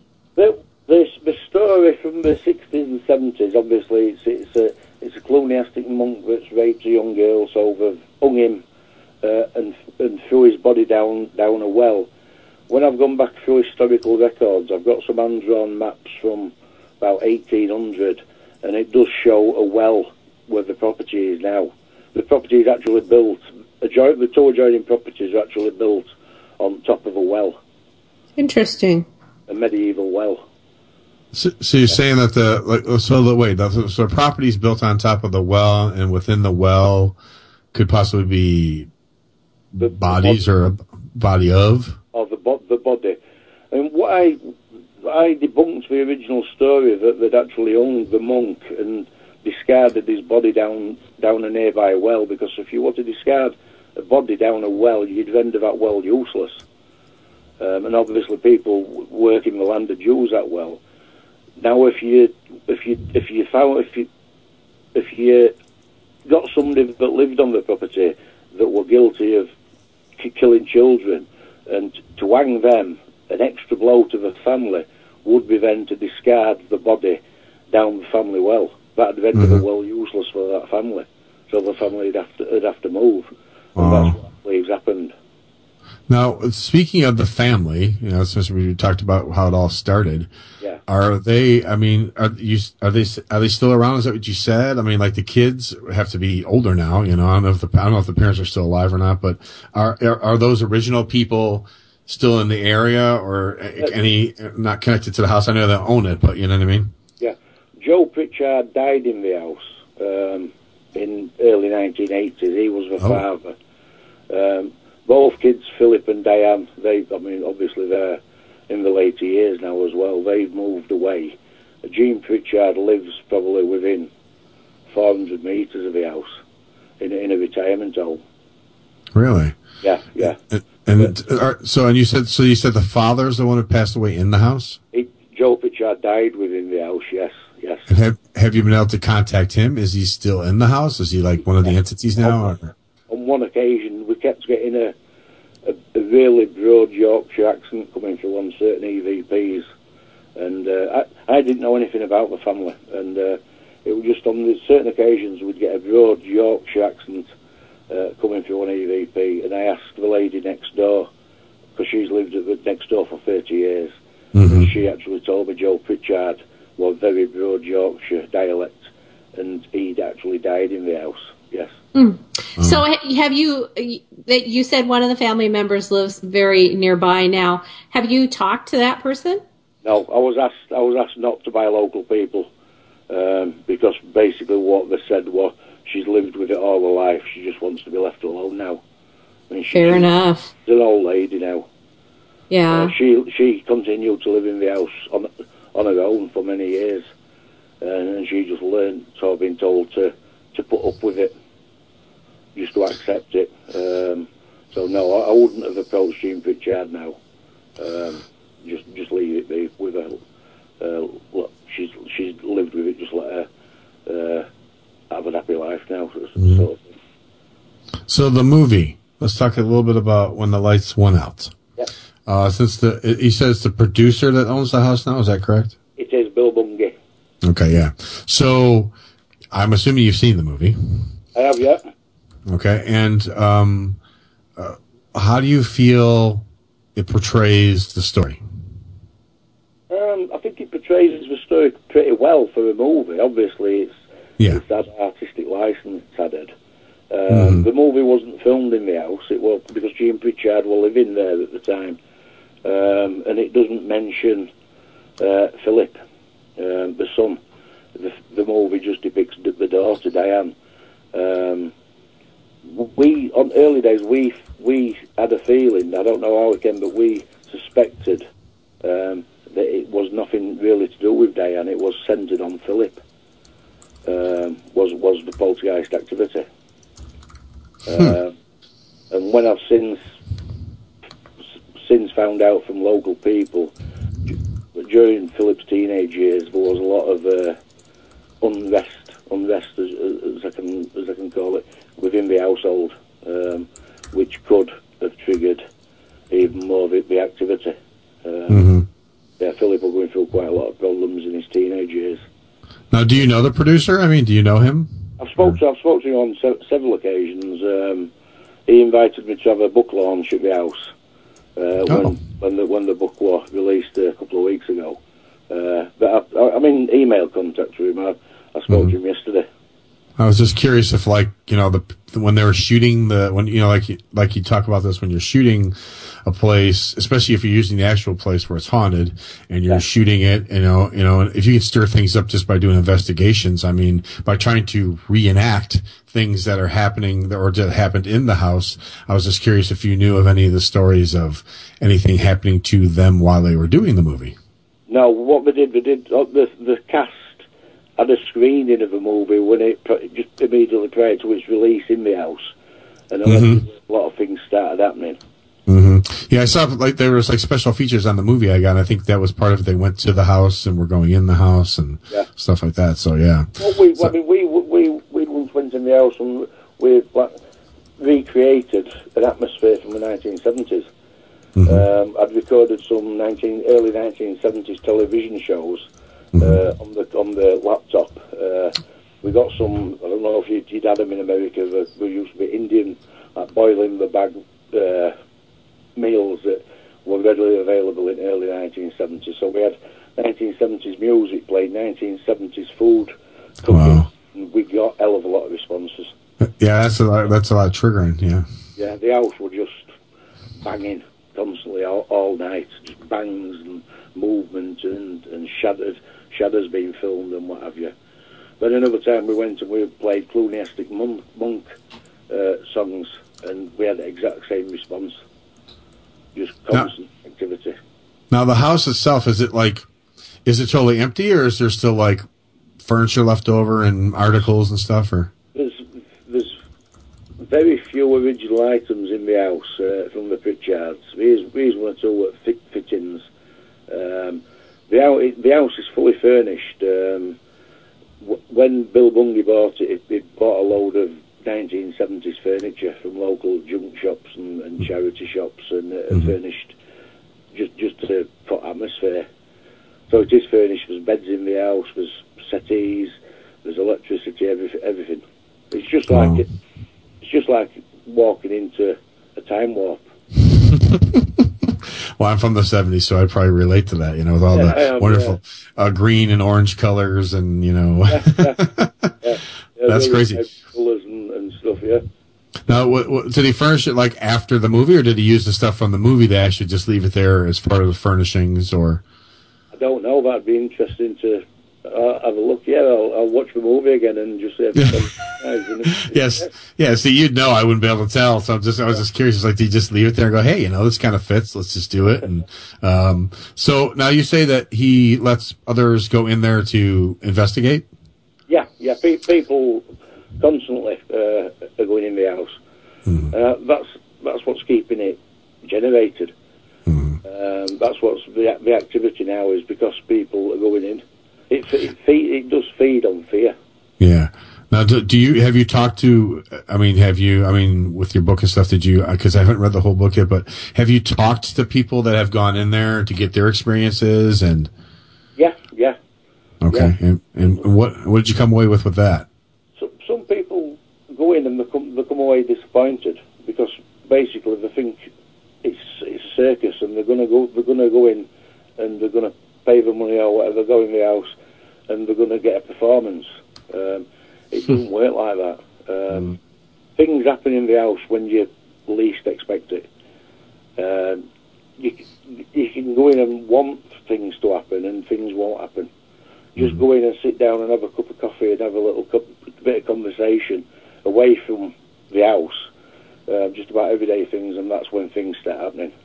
Yeah, that's that's that's you know when you investigate, that's usually what you find when you're. Yeah, know, the harder you try, the the less likely they. The, you know, one of the things we always say is, um, now when we're when we're trying to get them to communicate, is we're not asking you to perform or do tricks. We just want to talk to you, because because sometimes it does seem like it's kind of a command performance, doesn't it? Yeah, that's that's exactly. Um, Yeah. we we'll get the best responses in the house is if you just sit down and just talk about everyday things, your day at work, or not not about the house, and that's when you get you, you'll play the EVPs back, and that's when you get in the people in the conversation that aren't even in the house, Hmm. uh, and just jo- literally joining in the conversation. On one occasion, we were upstairs, only two of us in the house, and we were upstairs in what would have been parents' bedroom, and it was very quiet with the house. And I says to my colleague, "We'll have another five minutes, Steve, and we'll go downstairs. What do you think?" And he says, "Yeah, that's right." So we'll give it five minutes. Went downstairs. Ju- ne- The following day, when I've played it back, there's two people joining in conversation with us, a, a, a female and a male. And when I say we'll give it five minutes, go downstairs, the female says, "Yeah." we're going to give it five minutes and we're going to go downstairs. What do you think? And another male that wasn't in the house agrees, says, Yeah, we'll go downstairs as well. Wow. So I know that you say that when you when you go, it feels like home to you. Do you think that everything there is benevolent, or do you think that there's something bad? There's something bad. Okay. Definitely something bad. It's you'll you'll be getting and you'll get you'll be in the house and you'll get lots of activity. You'll be getting shadows. You'll be capturing shadows on camera and you bangings, footsteps running up and down upstairs if you're downstairs or downstairs if you're upstairs. Then just all of a sudden you'll start getting and it's an horrendous odour and it's it's usually excrement, urine, or what we call wet dog. So much so that you can't stay in that room. Yeah. It's just overpowering. And when you get that, you get no activity whatsoever. So there's something that comes that overpowers because it sounds like there are spirits there that aren't bad, but Yeah. something comes and overpowers them and quiets them down. There's one. There's one. We call it the main player. There's one thing in the house, but when that comes, everything else disappears. We've even got it on on on EVP, not using spirit box or anything, just just normal audio. And on one occasion, we've got one. and It's a female voice, and she clearly says, "Get down, evil." Oh, uh, And that's one- disturbing. Yeah. Then another one, "Get me out now, easier." Hmm. Wow.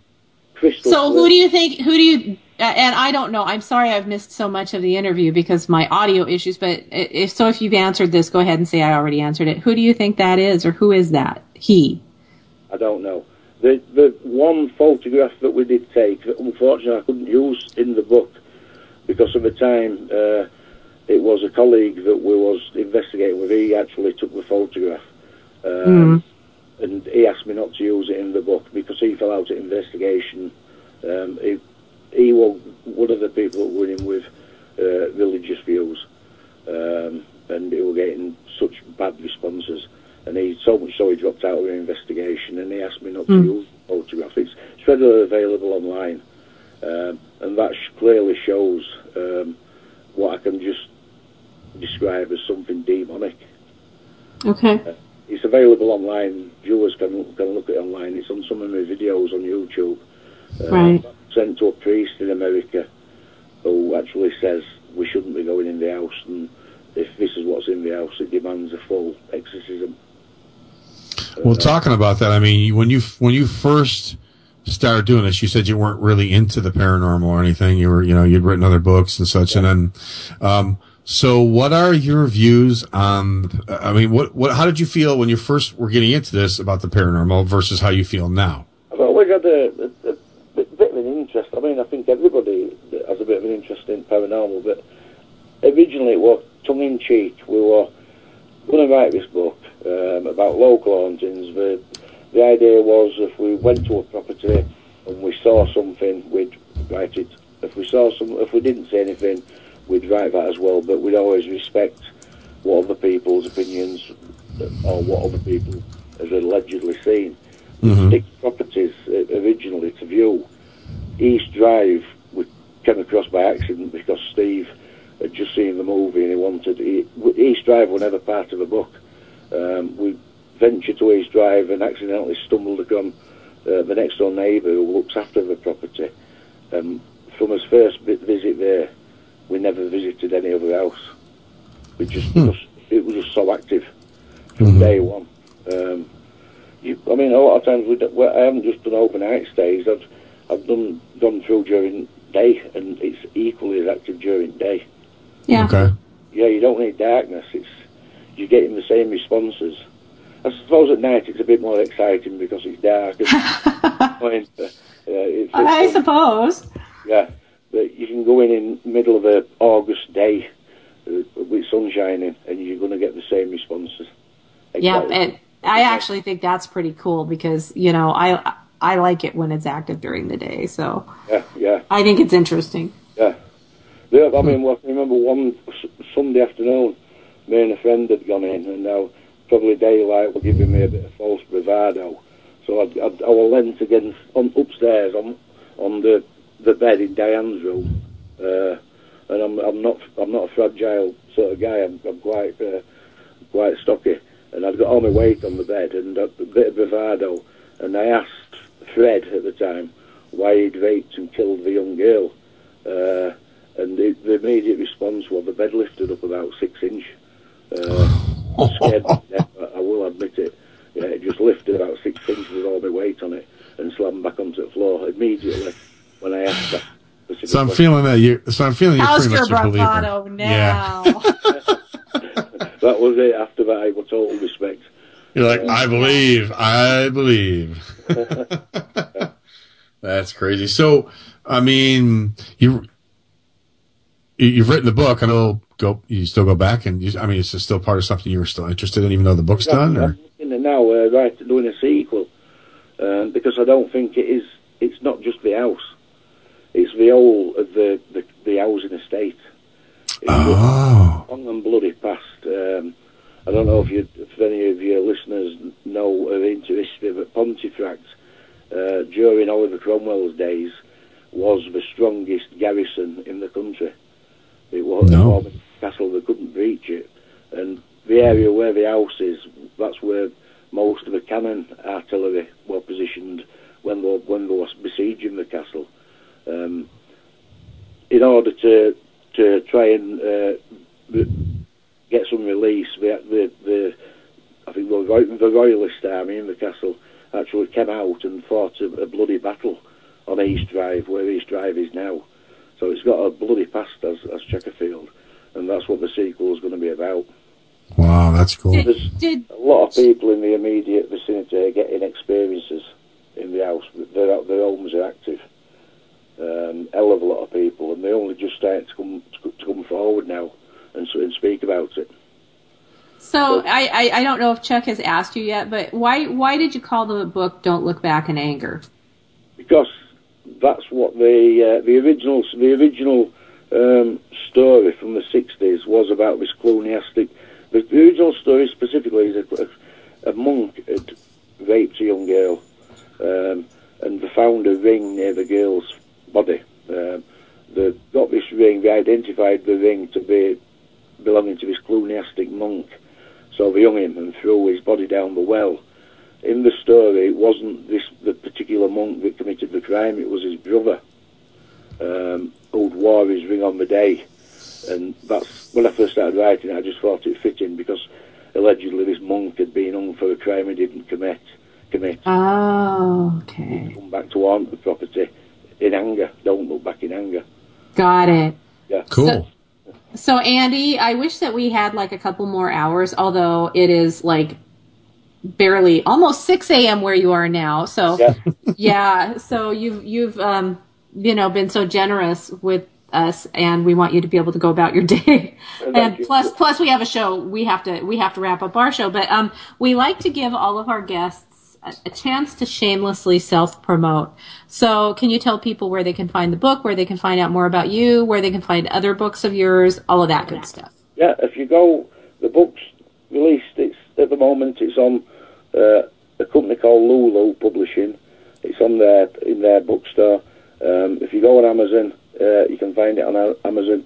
Yesterday it was released on Kindle. Uh, so if you just go on Amazon Kindle or Amazon Books, don't look back in anger.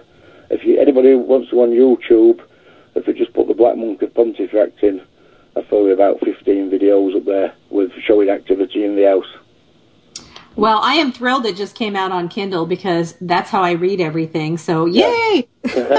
Yeah, so I'll, I'll definitely download it. And you know what? It's only five dollars and thirty five cents US right Yeah, now. yeah. on Kindle. So yeah. Tell me what you think. I will. I'm looking forward to reading it. So, um, thank you so much for coming on the show. It's been, eh, from what I've heard when my audio was working, it's been really fascinating, and I'm looking forward to reading your book. Yes, it's it's been totally awesome. Cheryl, do you have his email by the way, in case I want to get a hold of him? Or Yeah, we'll do. oh, good, okay, good, because I want I want to get a hold of you. So that I'll- yeah, I'll- it's I'll been totally you okay. Cool, yeah, uh, footage through. cool. Okay. All right, definitely. Well, so here's what we have to say to you. Thank you for coming on, and by golly, enjoy your day off. Yes, cheers. Cheers, thank you. Thank you. You're go welcome. take go take a nap now. I am going to know, thank you. Bye, Andy. Bye, Andy. Thank you. Bye. Bye. All right. Yes, it's Wow. fr- starting at 4 a.m. for his interview. Andy Evans. Uh, the book is "Don't Look Back in Anger: The Black Monk of," and I can't say it. Is it Pontefract? No, Pontifract. Pontif Pontifract. The Black Monk of Pontefract. Uh, It's it's you know you heard Rick on the last show get really super excited about it, and you heard Chuck really giddy about it. It's a fascinating story, and I think that we just scratched the surface with Andy. I think that's cool that he that he was he's going to be writing a sequel, and then like all the history. I know your face. Yeah. Your your face went all woo. It's like what? Another more stuff, and all the other houses are haunted. What- oh my what? god! Yeah, and, and and Nancy was getting a hold of me early. She's like, "We have to go there." I'm like, "Well, then I'll have to save my money because it's an eight. Okay. Yeah. So um, you can go wrestle the dark forces. Well, I can visit Steve while I'm out there too. I can visit Andy Yeah. and Steve. That'd be awesome, Yeah, and you can you can just take some holy water. dude. I'd go. I'd go there in a second. I'd stay overnight there. Oh, in a second, in a heartbeat. That would be so cool. Yeah, Uh, I know. Well, you don't need to stay overnight because it's you know daytime's good too. I know. It's very cool. Um, yeah, I did find him very, he's a very nice guy and he was very, uh, intelligent and uh, he had a, there's a lot from of what stuff. I heard, yes. Yeah, it was wonderful. It was a wonderful thing. I'm so sorry you missed the show, Karen. Well, I know. I'm sorry I missed the show too. So Oh. um, I do want to. I I have a bone to pick with you though. Me? Okay, go ahead. Yes, Bob. Bob in chat realized that I didn't hear much of the show, and the reason he realized that something was wrong Uh-huh. was because you said something about using psychics, and I didn't pipe in. Oh, good, Bob. Always starting trouble, Mr. Cigar Smoker. Involve. Oh well, you know it's not my fault. You had bad audio. I didn't break your audio. You are, here's the thing psychics are not like a Roomba. You don't use us. We're not, you know, a vacuum cleaner or a microwave oven or. I'm we- a psychic, and you can use me, baby. Oh, yes. Yeah, we're going right back there now. Shall we? So Yeah. next next week Go ahead. Yes, uh, next is week. Yes. exciting. Is it? It's who I think it is, right, Cheryl? So I can be excited. Yes, you can, you can be yeah. super so next week is Haunted Doll Holly. Oh, and all right. as you know, we have been engaging in the haunted doll process, and I have four haunted dolls from Holly. Mm-hmm. Um, and I will tell you right now that I think that there are a bunch of BS sellers on eBay of haunted dolls, and I don't think Holly is one of them. I think she is is the real deal. Well, that's good. Well, it, it, wait, now is Holly one of the ones that you bought a doll from? I have four of her dolls. Yeah. Oh, this is gonna be cool then. This is. Yeah. I didn't know that was. Oh, okay, cool, awesome. Yeah. Yeah. Well, haunted doll Holly. Come on, we're talking about haunted dolls. We're both gonna be giddy next week.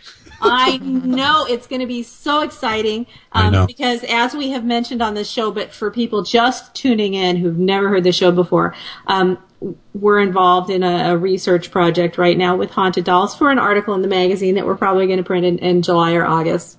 Yes. Um, and we've asked people that if you want to, sorry about the dog, shut up, dog. Yay! It's a doggy. It's Mickey. He heard. He apparently heard somebody move. Um, now I'm having a whole different kind of audio problem. That's Um, but anyway, so we're we're asking our listeners if you feel like buying a haunted doll on eBay, um, please do so. And we won't reimburse you, but we would love to hear your experiences. You can mail them to editor at paranormalunderground.net between now and uh, about the end of July, I think. Yeah, you gonna do it? Yeah. Okay. And So- there are really some quite there are some people who sell them for ridiculous prices, but there Oh. are some who also sell them for ridiculous prices. wasn't that one? Wasn't there one under for like five thousand dollars or something? Oh Remember my that we god, I saw? sent you that one, yeah. She said, "Buy this one." I'm like, I don't think so. I don't care if the thing stood up and started doing the the Macarena. I wasn't going to buy it. There's no way.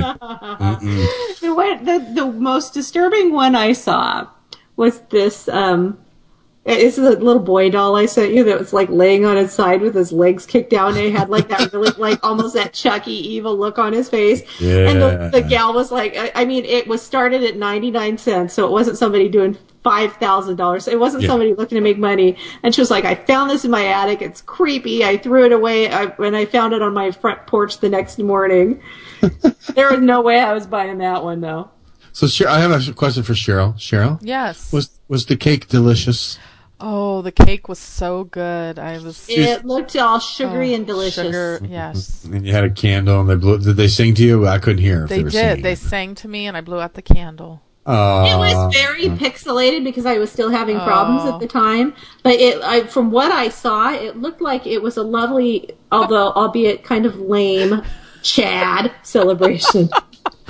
Yes, it was lovely. It was. It was Ah, not lame. It was That's lovely. Nice. Yeah, it's a nice thing to do. You know, it's her birthday. the cake is nice. That's Yeah. right. Because really, honestly, you got presents and cake. Yes. I You know know. what I usually get on my birthday? What? A text. Oh. A text? You can't eat a The thought text. that A counts. text. You can't eat a text. That's no good. You gotta have food.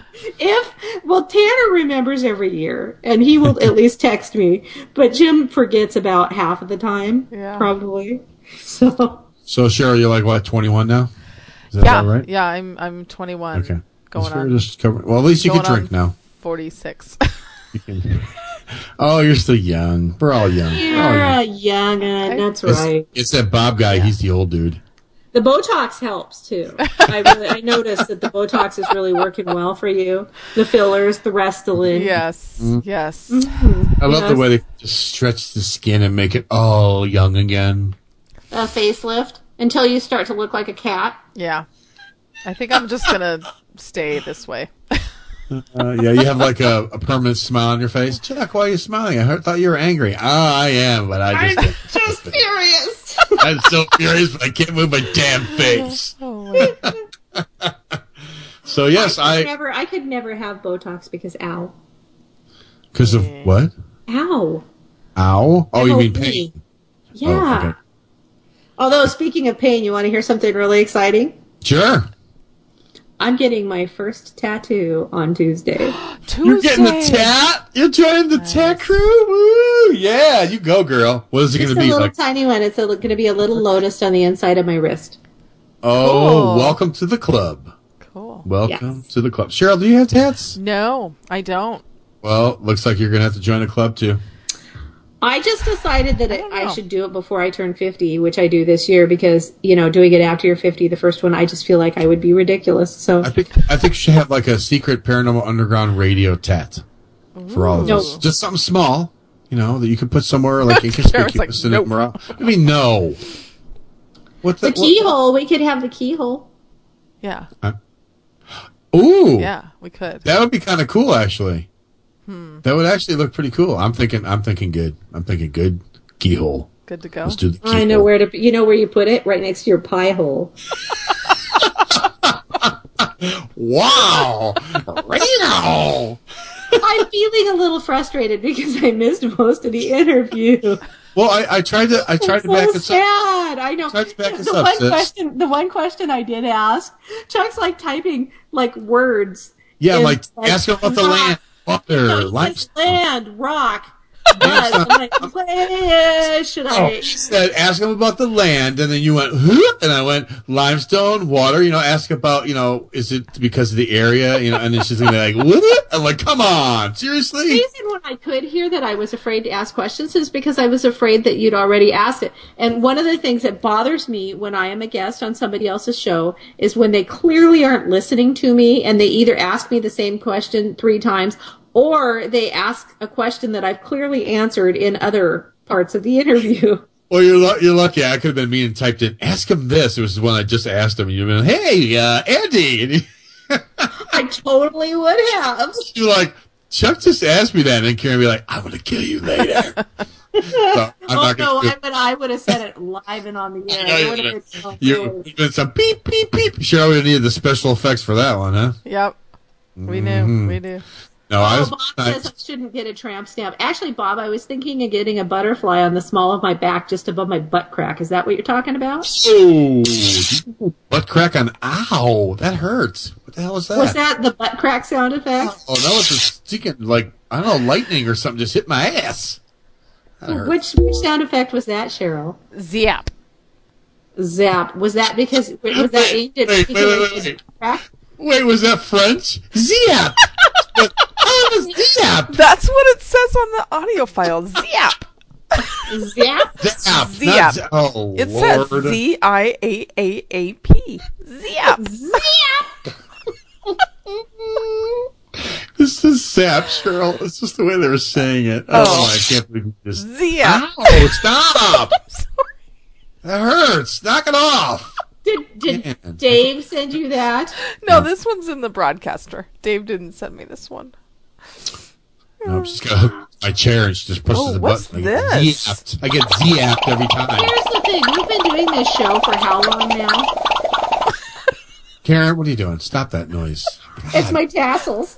Yeah, it's your tassels. Wiggling your boobs around with your tassel. It's like swinging my tassels. Do that one again. Here, I'm going to swing my tassels. I know. See, we Woo, that was exciting. had a very good show, and look what's happening at the end now.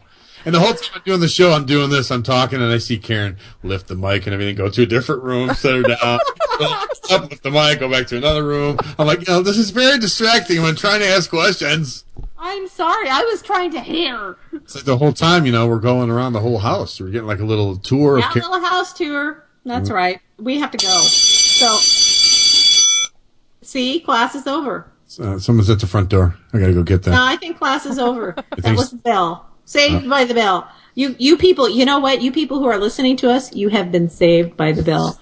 Here's the deal. Next week, we are coming back and we're going to be talking to Haunted Doll Holly. I'm really excited about it. Uh, so come back and listen to us. It's at 7 p.m. Pacific. 10 p.m. Eastern, other times in the flyover states here on the Hazy Radio Network. Thank you everybody for listening to Paranormal Underground Radio in the dark. As always, we appreciate you. Good night. Love you. If you'd like to be a guest on Paranormal Underground Radio in the Dark, Email us at editor at paranormalunderground.net. And until next week, remember this. If something looks out of place or doesn't feel quite right, it could just be something